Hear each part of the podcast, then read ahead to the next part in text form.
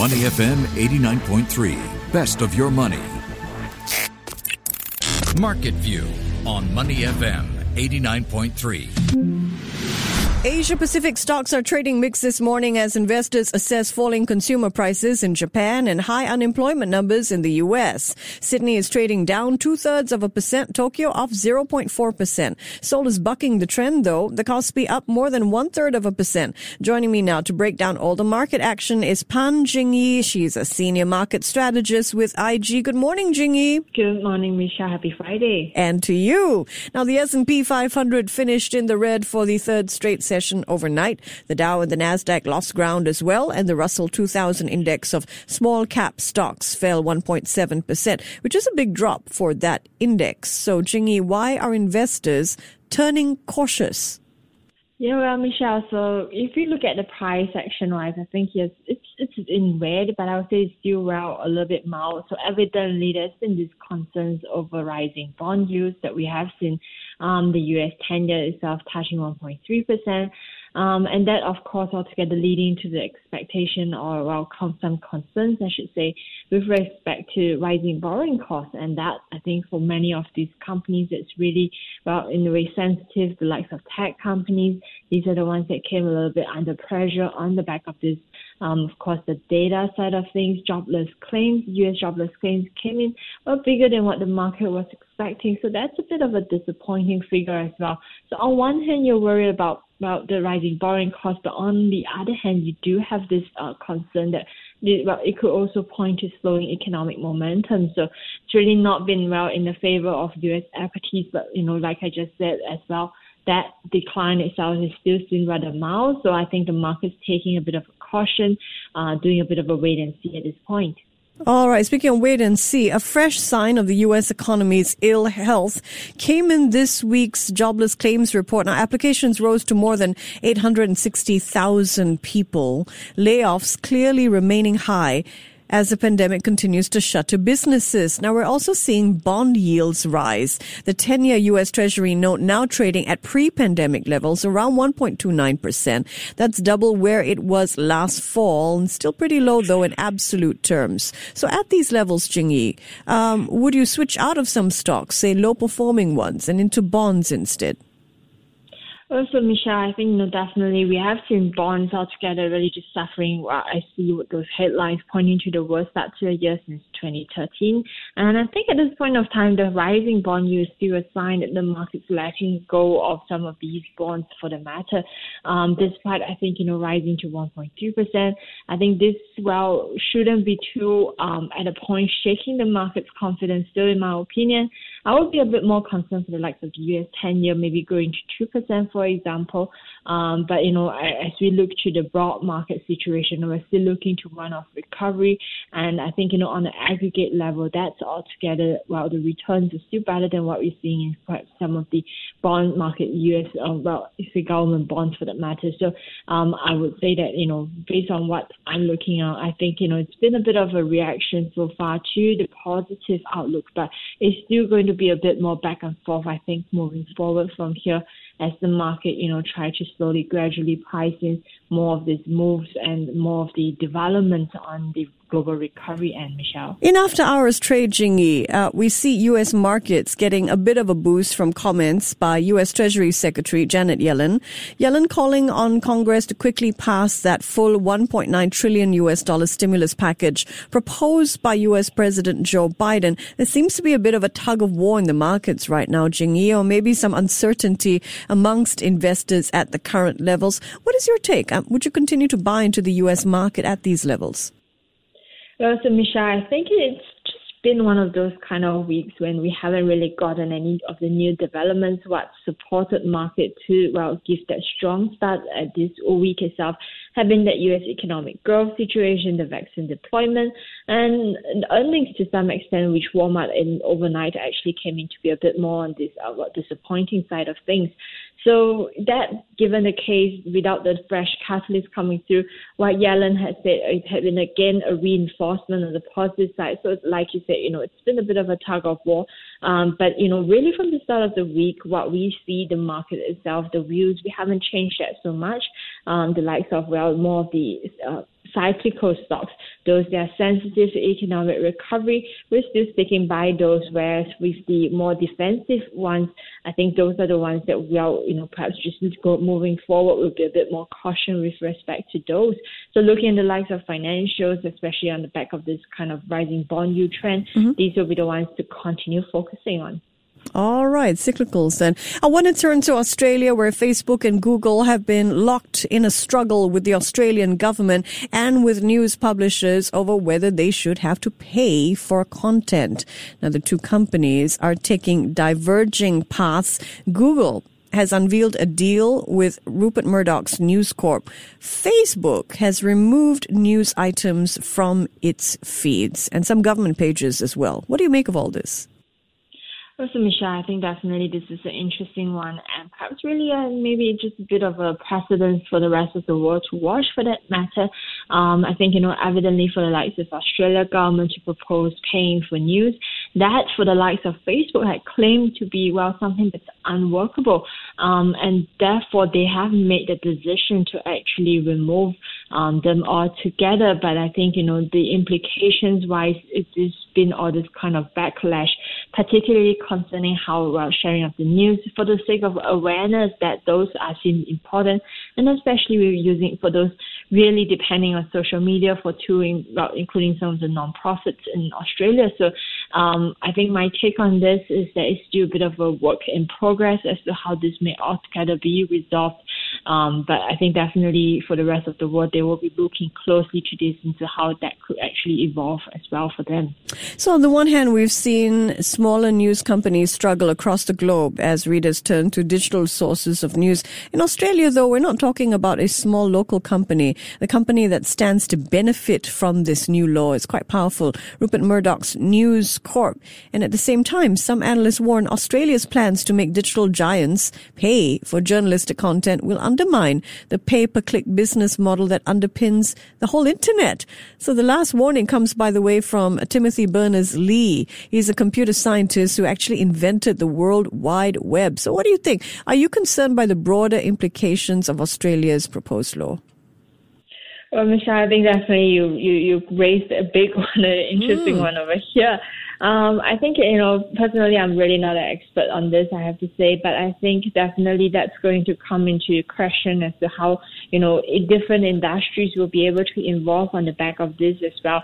I mean, you know, just look around. I think, you know, a lot of people have been using the internet as well to make sales, and then there comes the expectation that we'll be actually paying um, G S T on some of these sales as well. So I think it is, you know, uh, what I'm, you know, pretty much the well free World Wide Web that it, it is, mm. but you know, I think it's mm. also gradually uh, becoming more and more important in the way we operate our lives. So I think this kind of development is something that is actually expected, but it has to be managed well in order to, you know, like you said, not create some of the inequality as well uh, for some of the news agency, because the smaller news companies, they are definitely the ones that you will want to see blossoming as well um, under this kind of, well, new age internet conditions. Yeah, so on the surface, the free internet, and then we're slowly seeing costs jump in, taxes jump in, lots of grey areas to be sorted out. And when Australian Facebook users went online yesterday, by the way, they found a lot more than empty news feeds for our listeners. There were pages for state health departments, emergency services, even weather reports that were all wiped clean. And Facebook has promised to roll back some of the erased content. So really contentious issue, and we'll keep an eye out on that in the show a little later as well. So Jingyi, we talked about the law in terms of its relations to the internet, but what do you think about internet stocks? I mean, do you expect this to impact investor enthusiasm with regards to Facebook, Google, maybe other big tech stocks as well? Yeah, so Michelle, I think what we have seen the Facebook share price just really over the course of yesterday with the backlash coming in, it's fallen about one point five percent. Uh, this compared to the S and P, which only declined about zero point four percent. But if you look at the likes of the N Y S E FANG plus index, which mm-hmm. has all the, well, big tech companies, that itself had only di- dipped about one percent. So, yeah, I do see that, you know, this itself had affected Facebook slightly. But, you know, at the start of the conversation, we've also talked about how bond use itself is coming into question. Mm. So I think that definitely is going to form a little bit of a concern. But I think broadly as well, um, it's just a situation situation where the market is now still in a bit of a limbo, uh, waiting fresh leads, unfortunately. All right. Another, in other news, oil prices continue to climb as a harsh winter storm has impacted production over in Texas. Brent crude has topped sixty-five U S dollars a barrel. Jingyi, do you expect energy prices to climb further? Yeah, so I think that's really an interesting one. And, you know, as you just mentioned, Brent crude oil prices touching sixty-five dollars. That ought to bring a lot of the other producers back online in the likes of U S, but you are also having this situation in Texas as well. That's been the main reason that sent prices skyrocketing. A lot of the, well, um, just really the oil wells going offline. But overnight as well, we did find prices actually easing from that sixty-five dollars per barrel level for Brent. And that is with many of these oil patch in Texas actually slowly restarting. So I think that could actually see to a bit of a shift. I think in the short term, there's some risk of, well, just prices actually reversing some of those gains. But I would say that, you know, just at, on the back of what we have seen on the demand side of things, the expectation that demand is going to stay on the positive side with the vaccine recovery. Uh, we do well, see a bit of a, just a floor towards around sixty dollars per barrel level in the coming, well, in the short term itself. Um, so that should keep prices largely supported. So jet fuel prices are also on the rise, and in normal times, airline stocks fall when prices go up. But I did see an article in Barron's that argues that this year is different, that higher fuel prices could be a bullish mm. signal for travel. So what is your take on this?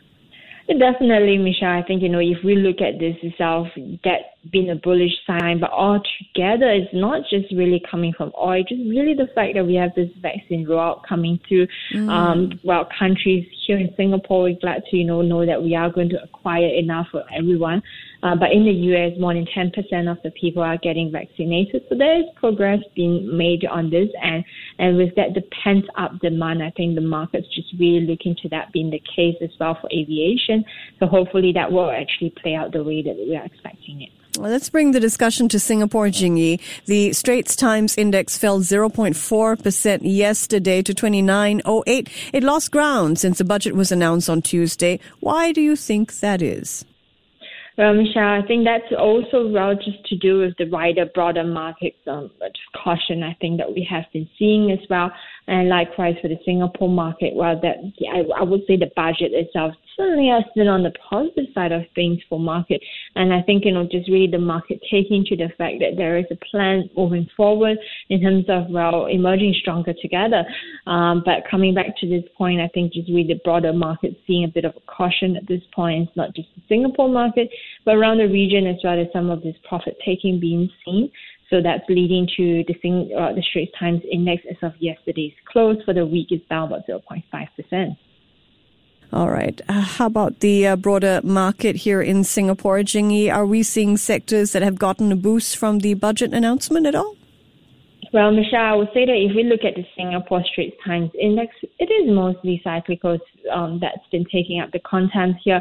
Um, but I would say in the last five session period, you do see some of the industrial stocks. Those are sensitive to economic conditions. Mm. I think those have picked up a little, perked up a little bit. And I think that, you know, it's a bit of a, still, uh, you know, reflecting the kind of, well, positive reaction that the market had been seeing, even though the broad market itself um, has been taking a bit of a breather. Now, another big piece of news here at home is that Singapore is opening a bubble for business travelers at Changi Airport. Overseas visitors to arrive under the program will not have to go through the quarantine, but they won't be able to leave a special facility at Changi either. And when local Singapore residents go to meet them, there'll be floor-to-ceiling protective dividers. So, Jingyi, what are your thoughts about this? And will the initiative, well, it looks restrictive. It seems to be pretty groundbreaking at the same time. What do you say? Well, Michelle, I think, you know, there is this kind of feeling that we get as well that Singapore been, you know, really advanced in terms of managing the conditions with regards to covid nineteen. Um, it's also seen as maybe an example for the rest of the world on how it will look like, you know, when they eventually emerge from a situation of being, you know, having back and forth resurgence. So I do see this, this being quite a bit of a positive sign. My only a little bit of a caution perhaps is with regards to how the demand itself is going to be seen. But I think the preparation for eventual, you know, more and more of this easing of these restrictions, and I think, you know, this is going to be a bit of a positive um, lead in terms of how we are going to see more travel, business travels resuming. So I'll be quite keenly looking to how the demand situation is picked up, and I think that could also be a bit of an indication to how business travels will actually resume across the world. Indeed. Demand. I'll be keeping an eye out for that too. What is your take on the Singapore market, Jingyi, going forward? Do you see it as range bound, or are there opportunities for growth?